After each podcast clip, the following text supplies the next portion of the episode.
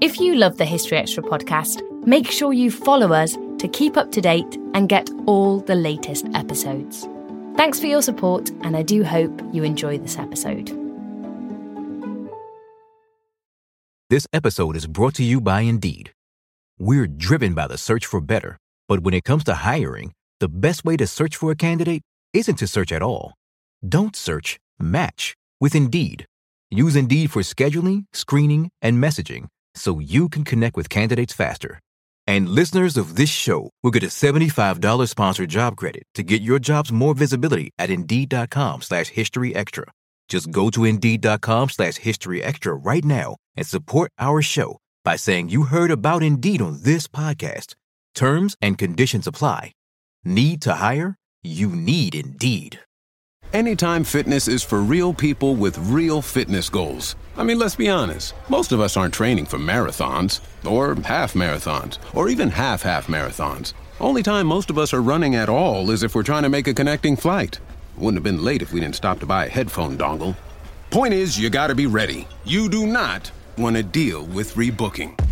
Anytime Fitness, where real people help you make real progress. Join today and get a plan for training, nutrition, and recovery. This episode is brought to you by Vuori. Give the active people in your life something they'll truly appreciate. Performance apparel from Vuori. Whether they're into running, surfing, hiking, or even just casual walks around the block, there's something for everyone. And if you're not sure what to gift them, you can't go wrong with something from Vuori's Dream Knit collection.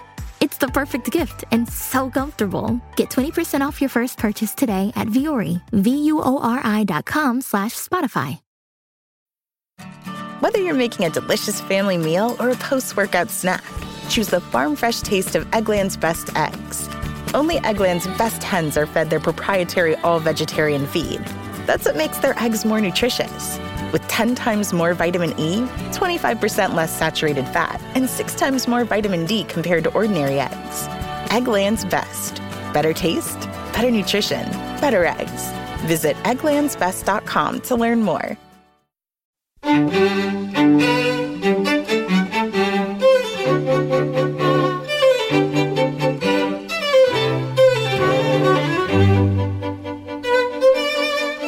Even today, um, people get very wrought up about her characters because we feel we know them. That was Paula Byrne discussing Jane Austen. To me, as a historian, I really felt that I was watching the Lincoln that I knew from his writings. And that was Adam Smith reviewing the new Lincoln film.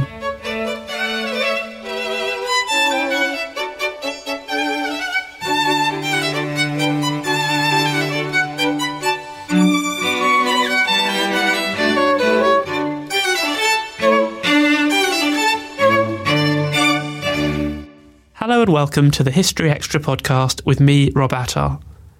This podcast is brought to you by the team behind BBC History Magazine, which is the UK's best selling history magazine. You can find it in all good newsagents and on subscription. We also have digital editions available for the iPad, the Kindle, the Kindle Fire, and Google Play. Currently, our Google Play and Kindle Fire editions are only available in the UK, but we hope to roll them out to other countries soon. Look out for details of all of this on our website, historyextra.com. This month sees the 200th anniversary of the publication of Jane Austen's best loved work, Pride and Prejudice.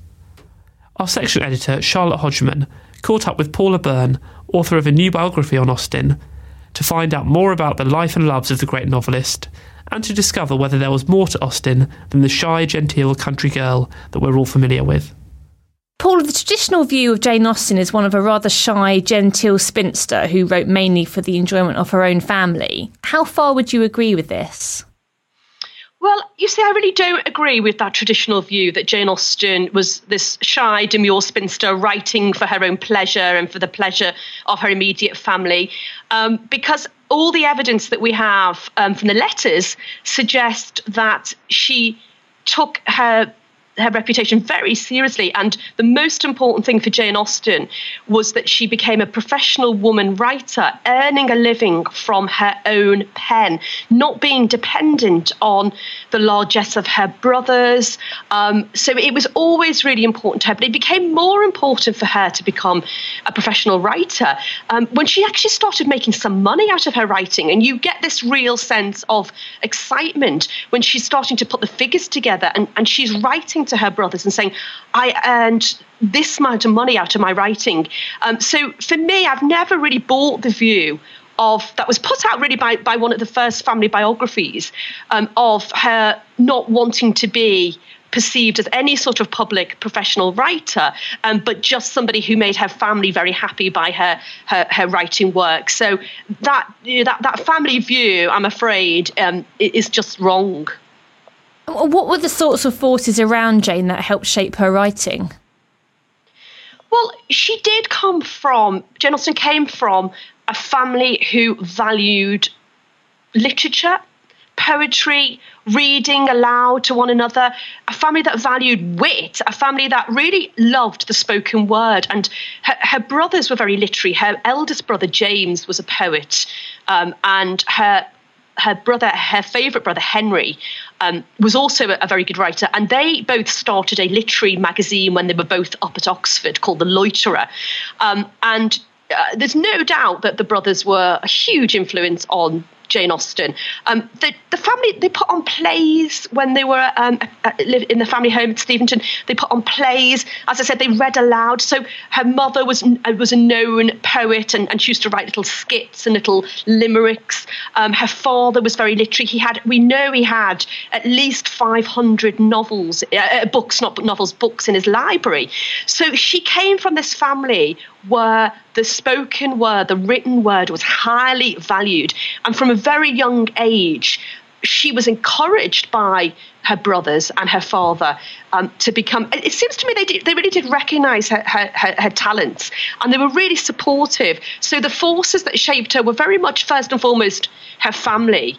Um, but I also argue in the book that there were other forces that shaped her. So there were mentors, female literary mentors, two in particular. Um, one was her cousin Eliza, and the other was her great friend Anne Lefroy, who was also a published poet. And these two strong, literary, cultivated, sophisticated women um, also encouraged Jane Austen's writing. So there were there were lots of people shaping her, influencing her, encouraging her her, her taste. Um, uh, so, so, really, it was um, she was very lucky. She was very fortunate to have people who really, particularly in that time, the Georgian era, when it, what novel writing was considered quite inferior as a, as a genre. So I think she was really lucky that she had this huge sort of um, support network, really, from her family and friends. And what about the environment around her? Well, indeed. I mean, we, we forget sometimes, don't we, because of this view of Jane Austen as the, the spinster at Chawton, we actually forget that she was living through one of the most incredible historical periods. She lived through the French Revolution and the Napoleonic Wars. I mean, most of her adult life was spent in the background of war. She barely knew a time when England wasn't at war.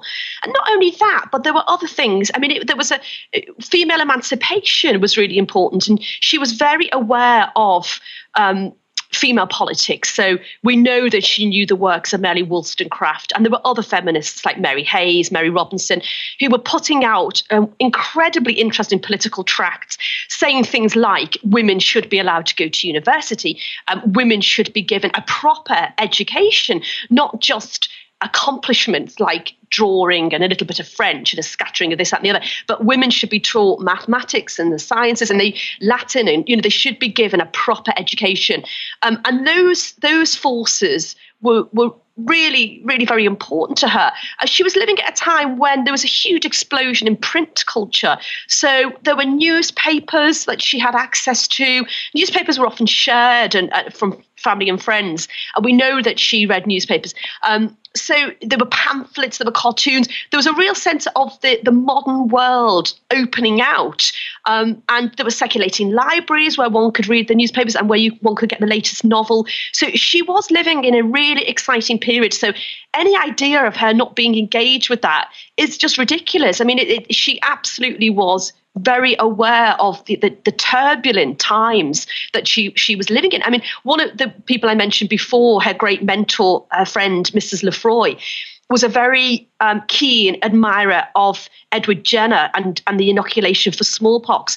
And she inoculated um, hundreds of people in Jane Austen's parish. So it, it was a very exciting uh, world to be in. And jane austen was very engaged in that. I mean she also she had she knew many people who had plantations in the indies.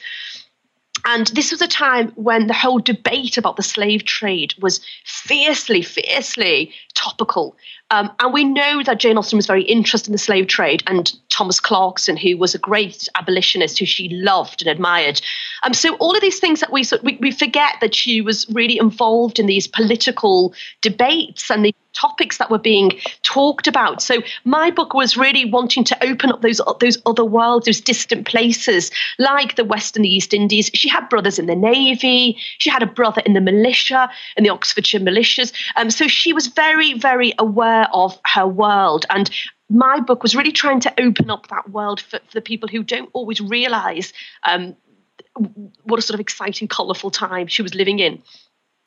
I mean, the family moved to Bath in 1801. Um, do you agree with some historians who say that this heralded a decline in her literary productivity? I don't agree with that view at all. So many myths seem to be created about Jane Austen, and one of them, as well as the sort of shy retiring spinster, is that she had a fallow period when she moved to Bath. And it's a rather romantic reading because it's saying she loved the countryside so much that when she went to live in the city, she felt insecure, she was unhappy, so she stopped writing. And there is absolutely no evidence of that. Um, and in fact, she she managed when she was living in Bath to sell her first novel, which later became Northanger Abbey. At the time, it was called Susan. And she, in 1803, she sold this novel and she was absolutely delighted. Now, what happened was the, the, the, publisher sat on the novel and did nothing with it, didn't publish it, paid her £10 for the copyright. And she wrote to him after a while and said, "Look, you know what? I haven't seen my novel. What's going on? You know, do you need another copy? I'll, I'll write you out another copy if you want." And at that point, he says, um, "No, I'm not going to publish it, and you, unless you give me the ten pounds, um, I'm going to keep the novel." And what that suggests to me, I mean, just imagine he'd stuck to his word and he and he had published her in 1803, then she would have immediately have given him Sense and Sensibility, then then Pride and Prejudice, and the whole story would have been very different. Now, obviously her confidence was knocked because that book wasn't published. But she didn't stop writing. She rewrote Pride and Prejudice, which began life as a novel called First Impressions. She rewrote Sense and Sensibility, which began life as Eleanor and Marianne. She wrote a really racy novel called Lady Susan uh, about this very uh, sort of cougar who, who, you know seduces young men. It's a really racy. Um, novel, um, but she doesn't publish that. So, and she's constantly honing and revising, and for all we know, probably sending out novels to other publishers and, and probably getting knockbacks. I mean, there's so many gaps in our knowledge. We, we, we don't have many letters from the time she was living in Bath. We only have four or five letters from that whole sort of five, six year period. So, but that doesn't, just because there are no letters, doesn't mean that she wasn't actively trying to become published. So I've, I, again, I don't, I don't buy that, that reading. Although, of course, once she was settled at Chawton Cottage and she had the peace and the freedom um, to write. That obviously made life easier. But a, a, person like Jane Austen who never stops scribbling, it's, it's evident from a child. She, once she's got a quill in her hand, she just writes and writes and writes. And I think you just can't stop someone like that. So I just, I'm sure um, she, she was writing. Her career could have taken a completely different turn, really even in the academic community, there's again they, they buy the theory of uh, if she was deeply unhappy, so therefore she stopped writing, um, which I don't agree with. And I, I, just you know I like to envisage alternative scenarios. So I like to say I envisage yes he does publish it, and it's a great hit. What does she do? Of course she sends off the novels. And as you said, the story would have been different. And sadly, we might have had many more novels because I'm sure she had a lot more novels inside her. We know she um, she was writing one up to the time of her death. So yes, I think there would have been a very had he kept his word, um, the publisher, um, uh, then it would have been a very different tale. And what would her life of Bath been like at that time? Well, again, I again have a different take. Um, but I think she rather enjoyed living in Bath. And again, we, we there's this myth, oh, she hated it, she, and she, it's, it's, absolutely true. She said she was happy to leave, um, but that doesn't necessarily mean she was unhappy um, when she was living there, because she did love the theatre and she loved pleasure gardens. She loved dancing. Um, she loved the assembly rooms. There was so much going on in Bath, and from the, the, the, admittedly, we have a few only a few letters, but the letters we do have show her going to the pleasure gardens, watching the fireworks and the illuminations, going to balls, going to dances. And we know that she, her favourite actor uh, was a man called uh, Robert um, Elliston, and um, she he was the great star of the theatre at Royal Bath, um, and she loved him, and she was really upset when he moved to Drury Lane you know, sort of Jane in the city, she rather had a good time. And um, we know even once she moved away from Bath, she visited London a lot and went to the London theatres. So again, I think she was a much more cultivated, sophisticated woman than we have hitherto sort of um, imagined. I mean, I mean, just four years after they moved to Bath, um, James' father died. What impact do you think that had on her and the family? Oh, huge impact. Um, not least because they had nowhere to go. I mean, they had to immediately move into less expensive accommodation. Um, she also adored her father, and he he encouraged her writing. He bought her her first desk, her laptop, which I call it her laptop. It's a portable writing desk. Um, and he he bought her uh, this beautiful notebook, and she wrote her early tales in it. He he clearly loved and supported her, and she adored him. Um, so I think it had a huge impact um, when, when when he left. And these sort of this trio of women, her, her mother, and her sister, um, were then at the behest of her her brothers. The brothers then arranged that they would give the family an allowance, the girls as they called them, an allowance. Um, and there are letters where the, brothers say, "Well, we'll each of us will give fifty pounds, and someone else will give this, and then we'll look after them." And I don't think that could have been easy for her to be so dependent on on her brothers. So I think it was a huge upheaval. Um, and no, no doubt, you know, once her father had died, they, they, they then decided that they would want to live somewhere else. And at that point, Frank offered a home in Southampton. So her father's death heralded a very sort of, um, if you like, a sort of a period sort of wandering years isn't quite the right word, but sort of um, she, you know they, they went off to live in Southampton and then they lived somewhere else and and then finally in 1809 they were offered a, a place at Chawton, but it was a bit of a they became sort of sort of wandering. I, I, I feel rather sorry for them; they were not at all settled. Um, so it must have been an insecure time for her. But the family were there for her. And as she, Frank gave her a home, and she often visited the other brothers, and particularly the brother who was adopted into a rich family. So there was huge support. Your new book explores Jane's life through everyday objects. Why did you choose to set the book out in this way?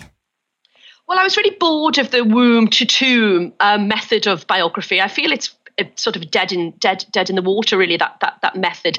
And my previous book about Evelyn Waugh was a partial life. It was it, it, viewed the life of Evelyn Waugh through the eyes of this family that he fell in love with. So it was a story of a friendship. Um, and I I really liked writing the biography in that way. It was it felt very liberating and mm. it felt it wasn't it wasn't dull. And I, I, think the problem with conventional chronological narrative is. You sometimes miss the really important things. You sort of you can't see the wood for the trees. Um, you're telling it in, in, in, that conventional way. So I, I just didn't want to do that. I wanted to do it thematically um, because i felt that that would throw up interesting shapes and patterns and insights. Um, and then quite late on I thought of the idea of constructing each chapter around a real life object. Um, I I've always been interested in small things in Jane Austen and their great significance, such as um, the, the, topaz cross in Mansfield Park and the symbolism of that. Um, there are little moments in the novel where very small objects can, are the conveyors of really strong emotion. So I've always been interested in that. So it, it sort of made perfect sense to structure each chapter around um, an object. Um, so, for instance, one of the chapters, which is about the military and the importance of the, of the, the revolutionary and Napoleonic wars is called the cocked hat. And I found this wonderful hat that it was the hat that Henry Austen would have worn um, when he was in the Oxford militia. So I, I, I begin the chapter with a description of the object, and then I move into its importance in the life, and then I move into a, a reading of the novels. Um, so each chapter follows that that structure, and I found it interesting, liberating, um, and as I say, just it just threw up some really interesting. Um, interpretations and emphases that I hadn't quite seen before. So I was really pleased with the way that that worked. And in 2011, you said that you thought you discovered a previously unknown portrait of Jane Austen. Um, can you tell us a little bit about that drawing and what you think that can reveal about Jane? Well, I, the reason why um, I really love th- th- this drawing um, is that it shows to me whether it's her or not is another matter. I think it is. Um, but what it shows that somebody very early on, because it's clearly um, it, we know that it, it, it, was drawn in the early 19th century.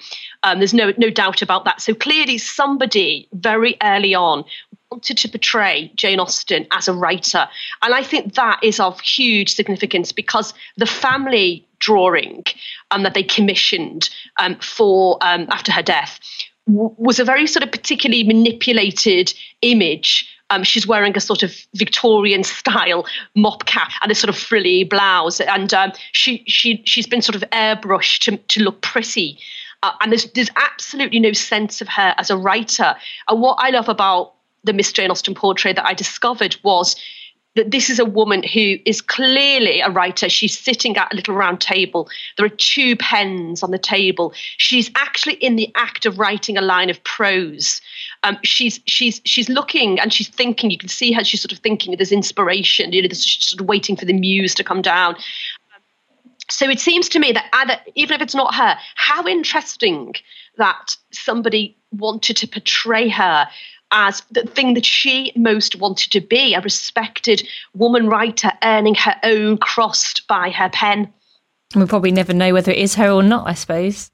I'm not sure we will. I mean, you, you, never know. You never know. And sort of, you know, little piece of evidence that will link it all. And um, mm. it, it, the portrait is actually at Chawton House Museum now, and um, it's rather wonderful because we've we, there's a book. It's it's it's beautifully displayed, and there's a book that visitors can write as to whether they think it's her or not. Um, and this year is the 200th anniversary of the publishing of probably one of her best known novels, Pride and Prejudice. Why do you think her novels are still so loved throughout the world? I do think that there's something in it for everyone. I mean, they're they're very very funny for a start, and I like funny writers, and I think lots of people do like funny writers. Um, she's a brilliant stylist. She just writes really beautiful sentences. But I think at the time that she published it, and even now, it's her characters that people get really caught up in. And Jane Austen, she she collected people's opinions of her novels. And it's really interesting to look at these opinions because it all centers on the characters. So you have her brother saying, Oh, Fanny Price, I can't stand her. She's absolutely awful. Much prefer Elizabeth Bennet. And then somebody else saying, Oh, I adored Mrs. Norris. You know, she's awful. Isn't she wonderful? Um, and even today, um, people get very wrought up about her characters because we feel we know them. And at the time, people said it's it's probable fiction. These are people you feel could be in your drawing room, and I think that has just endured. I think that you still feel there's such a, a wonderful knowledge of human nature, um, a great wisdom and great wit. Um, and I just think those sorts of things ultimately will endure because it, it's it's such quality and it's timeless and it's universal and it's love and it's it's uh, experience. And so I, I just I can't see a time when we won't want to read Jane Austen. This episode is brought to you by Indeed. We're driven by the search for better, but when it comes to hiring, the best way to search for a candidate isn't to search at all. Don't search, match with Indeed. Use Indeed for scheduling, screening, and messaging so you can connect with candidates faster. And listeners of this show will get a $75 sponsored job credit to get your jobs more visibility at Indeed.com slash History Extra. Just go to Indeed.com slash History Extra right now and support our show by saying you heard about Indeed on this podcast. Terms and conditions apply. Need to hire? You need Indeed. We don't always realize just how much our negative thoughts and experiences stick with us and weigh us down. You may find your brain constantly running through a highlight reel of bad moments. That comment your friend made last week that hurt your feelings, that frustrating thing your mum does, or that silly thing you said in a meeting. Maybe it's time to get it all off your chest, whether it's a tiny annoyance or something much bigger. Talking about it can give you some relief and lead you to a potential solution. That's where therapy comes in. It's a safe space to share whatever's weighing you down and learn to process it so your internal highlight reel can focus on the good stuff. And BetterHelp offers affordable online therapy on a schedule that works for you. Connect with a licensed therapist by text, phone, or video call. Start the process in minutes and switch therapists anytime. Let it out with BetterHelp. Visit betterhelp.com slash historyextra today to get 10% off your first month. That's betterhelp, H-E-L-P dot com slash historyextra. This episode is brought to you by Vuori. Give the active people in your life something they'll truly appreciate. Performance apparel from Vuori. Whether they're into running, surfing, hiking, or even just casual walks around the block, there's something for everyone. And if you're not sure what to gift them, you can't go wrong with something from Vuori's Dream Knit collection. It's the perfect gift and so comfortable. Get 20% off your first purchase today at Vuori, V-U-O-R-I dot com slash Spotify. That was Paula Byrne on Jane Austen. Paula's latest book, The Real Jane Austen A Life in Small Things, is published now by Harper Press. Paula also discusses eight places related to Jane Austen in our January issue, which is still on sale. And you can get hold of that in all good newsagents and in our many digital formats. And now we have a short advert. Do you have a box of precious old photos that you want to preserve? Learn how to create a digital album to share with your friends and family with scanning and editing your old photos. An online course for beginners from Love to Learn. You learn step by step, entirely at your own pace, how to scan and repair your photos and how to put them together in albums for sharing. So, head now to www.lovetolearn.co.uk for a free trial. Already shortlisted for 12 Oscars, Steven Spielberg's Lincoln opens this week in the UK. The film, which stars Daniel Day Lewis in the title role, explores the US president's efforts to push through the abolition of slavery as the Civil War draws to a close. Historian Adam Smith of UCL managed to catch an early preview of the film, and I spoke to him not long afterwards to find out how an expert on the period felt about Spielberg's latest epic. I began by asking him simply whether he'd enjoyed the film. I thought it was an absolutely phenomenal film. I really did. I mean, I've spent, you know, 15 years of my life or so um, on and off reading Abraham Lincoln's letters, reading his speeches, um, reading and working and writing on the Civil War era. And I, I thought that what made this film so phenomenal was uh, but Daniel Day Lewis's performance is as good as all the critics have said it was. I mean, not only is it a brilliant piece of acting, but to me as a historian, I really felt that I was watching the Lincoln that I knew from his writings.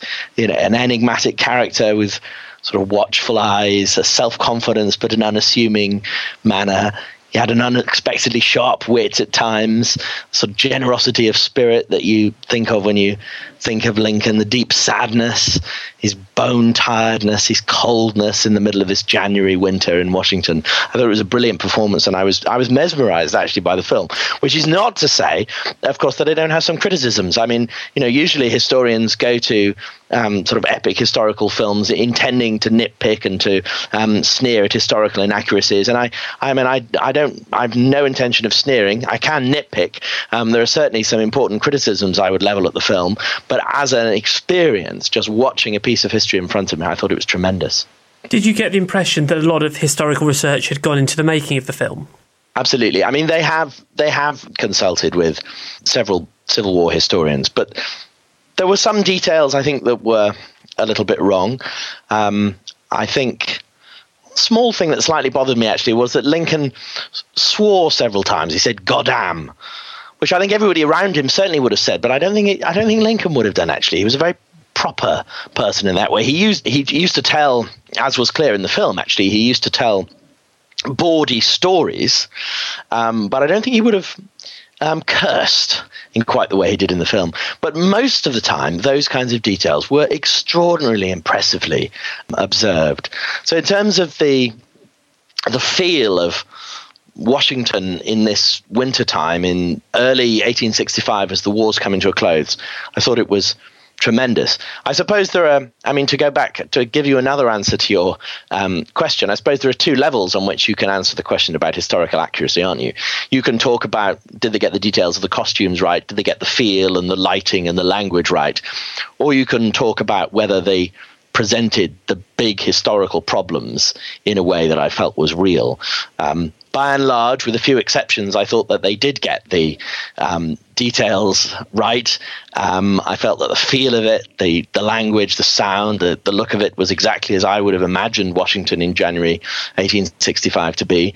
And by and large, um, with some caveats, the, the big historical questions presented by the film were also, I think, fundamentally true although this film has been labelled biopic by some and it's called Lincoln, it doesn't cover his entire life. It actually focuses on just a specific period. Do you think that that works well in this context? I think it's the only way of doing it. Really, I'm I'm glad it isn't an attempt to at a biopic of Lincoln's entire life from uh, the beginning to an to the end. That would be too much to encompass.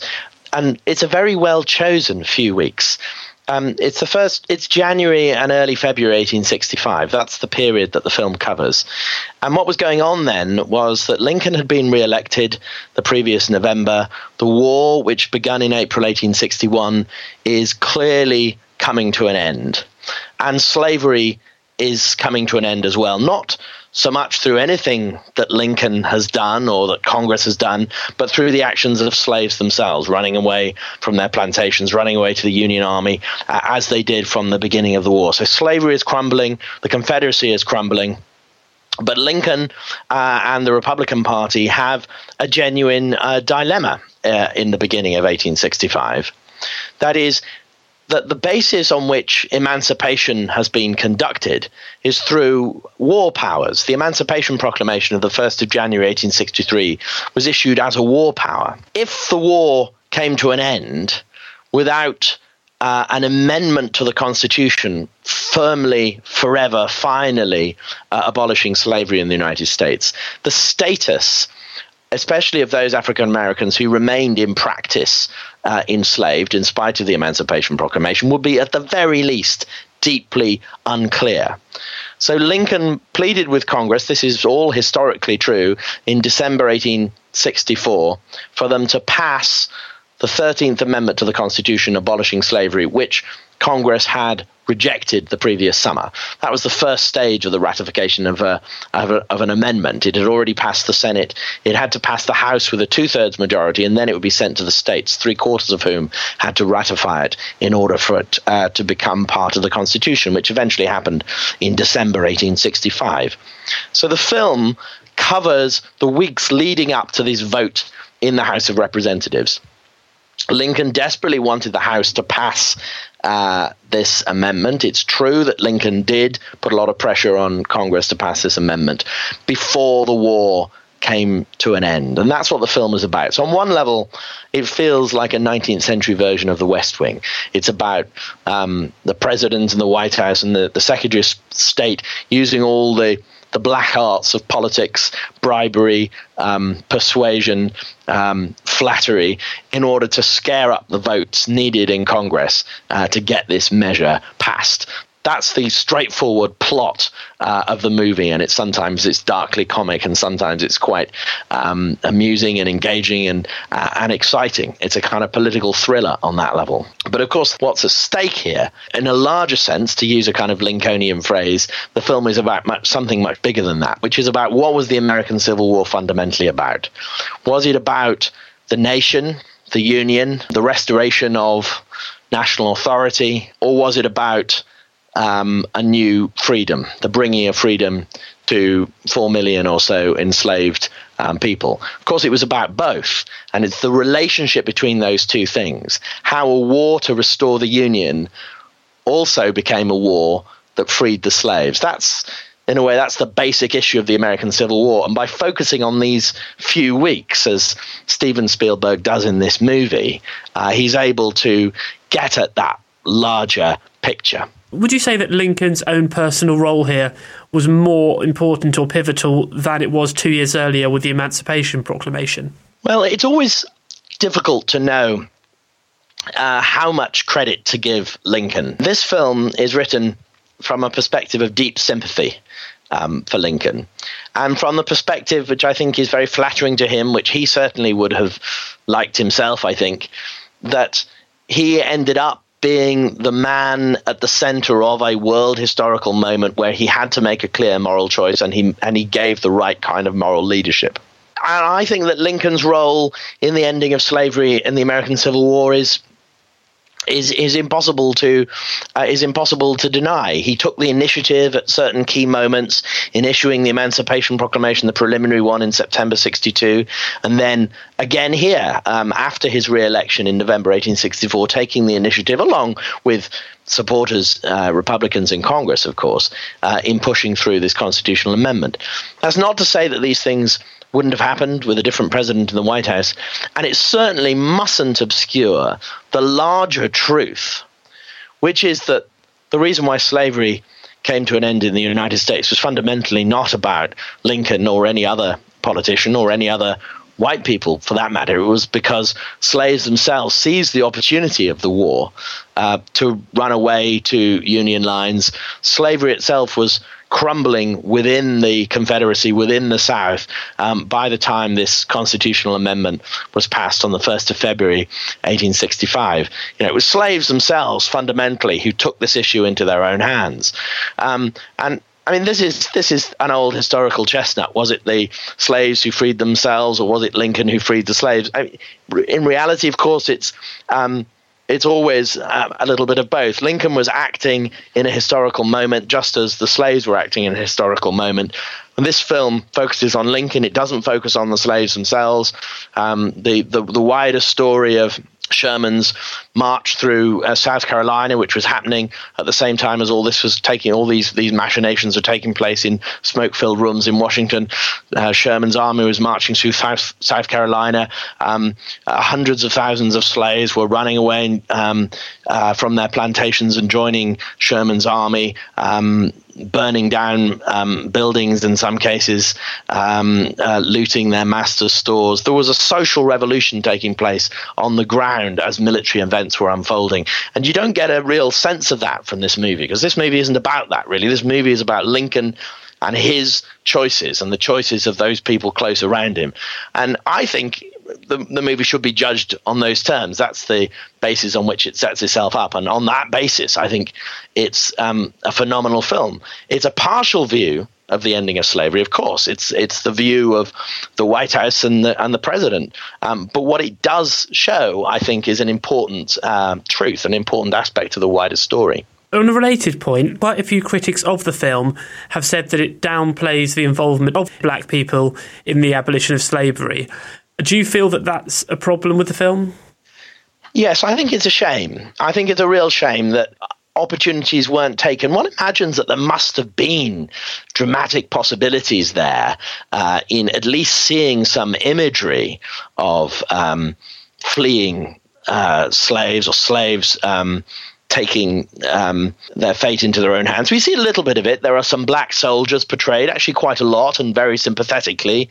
Um, including a striking scene at the very beginning of the film where a black soldier protests to Lincoln about uh, the fact that um, African American soldiers were were paid less uh, than white soldiers and had to be commanded by white officers. Uh, and Lincoln listens uh, sympathetically to these complaints. So, but, but, black soldiers are present in the movie. Um, some of my colleagues, other historians, have have argued that these black characters are passive. I'm not sure I'd use the word passive. I don't think they're passive characters, but they are minor characters in the movie. There's no doubt about that. The movie is fundamentally about a bunch of white men. Um, not in Lincoln's case, but in everybody else's case, permanently drinking um, whiskey or brandy or sherry or something, smoking cigars, and, and making deci- making political decisions. That's what the movie is fundamentally about. But you don't feel it, it should be totally denigrated because of this omission? Personally, I don't. I think the critics who want to see a film um, about African American uh, emancipation um, are wanting to see a different movie. I think that people should go see this film and then I think they should pick up a history book about the American Civil War and they should read it. I think that should be the great value of this movie is that it should stimulate people's interest in these extraordinary events. I mean, this is an unbelievable revolution taking place here in the middle of the 19th century. You know, 600 plus, nearly 700,000 people killed in this war. It's by far the biggest war in the Western um, world between the end of the defeat of Napoleon and the outbreak of the First World War. Um, four, nearly four and a half million enslaved people freed. There are incredible stories here, great human dramas. And the big questions of the 19th century about nation building, about liberalism, about freedom are all acted out here. Um, this movie, as as you said, covers only a few weeks and it covers one episode and it covers it focuses relentlessly on the character the moral character um, of the man who in so many ways was at the center of these events in the united states abraham lincoln. I don't think it purports to be. I mean i obviously don't speak for uh, steven spielberg but i don't think it it purports to be a big enough canvas to describe the whole of the american civil war so I would just I would just say to people, go and see this movie and then read a history book. And I suppose this comes on to a more general point that's often made about films. Do you think it is important that these historical films try to be accurate, or actually, as forms of entertainment, does it not really matter? Filmmakers do have a historical responsibility not to get every little detail right, not to make sure that all of the speech, um, all of the dialogue is um, footnoted and plausible, and that people really were where they claim to be at a certain moment, because that kind of dramatic license is essential. I mean, this film has been criticized because Lincoln turned up at the haunt of some of the um, political heavies that uh, Secretary of State William Seward had hired from New York to scare up some votes. And uh, it's been rightly pointed out that Lincoln would never have lowered himself to appear in their tavern room. And that's absolutely true. But to me, those kinds of things don't really matter because I think Steven Spielberg has, by and large, been true to what I do think is his basic responsibility as a maker of a historical film, which is to get the most important historical um, point right, which is that it's the Lincoln that it conveys. And it is a film about Lincoln. It's not a film about the enslaved people as such. It's not a film about the Americans. It's a film about Lincoln and I think it basically gets Lincoln right. Not in every detail, but what it gets right about Lincoln is that at that moment, the beginning of 1865, when confronted with a real choice about how important emancipation was going to be to the settlement of the war, he made a clear moral choice to push for this amendment to the Constitution abolishing slavery. He didn't do it on his own. It's not a heroic movie of one man battling a, a great institution on his own, but he himself did have other options. They are very clearly dramatized, especially by the role played by Secretary of State William Seward. And he didn't take those options. He went down this route. That's true about Lincoln, it seems to me, in my judgment. Spielberg's got that right. And so uh, I don't mind about the, the, the smaller inaccuracies because he's got the, in that sense, he's got the big picture about Lincoln right if the fundamentals are there in place, the little details can be skirted over or altered for dramatic license.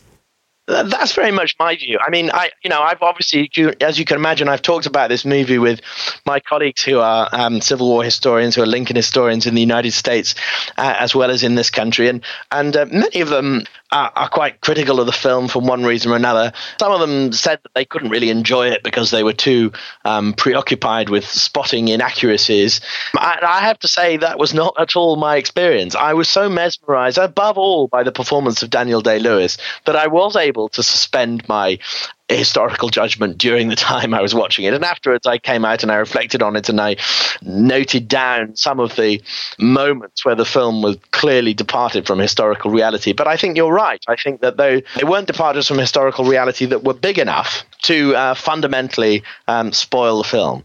Um, you know, as as we were saying uh, a moment ago, the one important criticism of the film could well be um, that it's only concentrating on one small aspect of the story of emancipation, and perhaps those who um, go to the movie knowing nothing else, nothing at all previously about this historical subject may um, come out believing that the slaves in the United States were emancipated only because of the decision of this one man, Abraham Lincoln.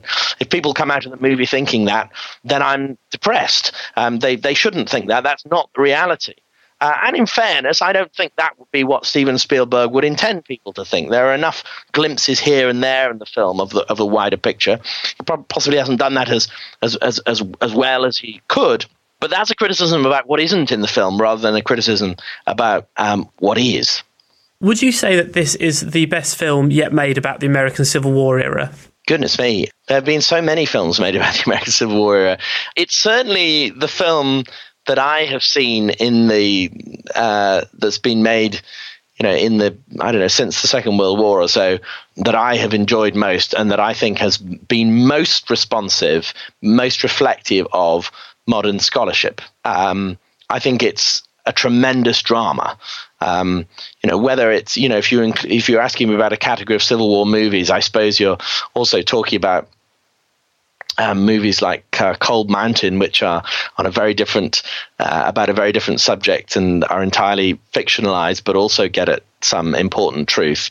I think it's a great movie about American politics, actually, not just about the American Civil War, about the American political process, about how the president relates to Congress, about how political principle relates to pragmatism, about how you have to use the low arts of politics in order sometimes to achieve noble ends. Um, I think it's a great movie on on that level. Actually, so I, I probably compare this movie to other movies about American politics rather than to the much broader category of films about the uh, Civil War. That was Adam Smith, a senior lecturer in the history department at UCL. Adam is the author of The American Civil War, published by Palgrave Macmillan in 2007. Lincoln will be released in the UK on the 25th of January. Just before we go, I'd like to briefly remind you about an exciting event we've got coming up. On Monday, the 25th of March, at the British Academy in London, historians Emma Griffin and Maxine Berg will be debating the impact of the Industrial Revolution on both workers and consumers. It'll be a great opportunity to hear two top historians, and you'll also get the chance to meet them both afterwards and to purchase signed copies of their books. For more details and for tickets, please head to historyextra.com forward slash lectures. And that's about all for this episode. Why not tell us what you thought of it by getting in touch on email, podcast at historyextra.com, on Twitter at historyextra, or on Facebook forward slash historyextra. Next time, we'll be talking about a controversial moment in the history of the European Union. Do join us for that. The History Extra Weekly podcast was recorded in Bristol and produced by Jack Fletcher.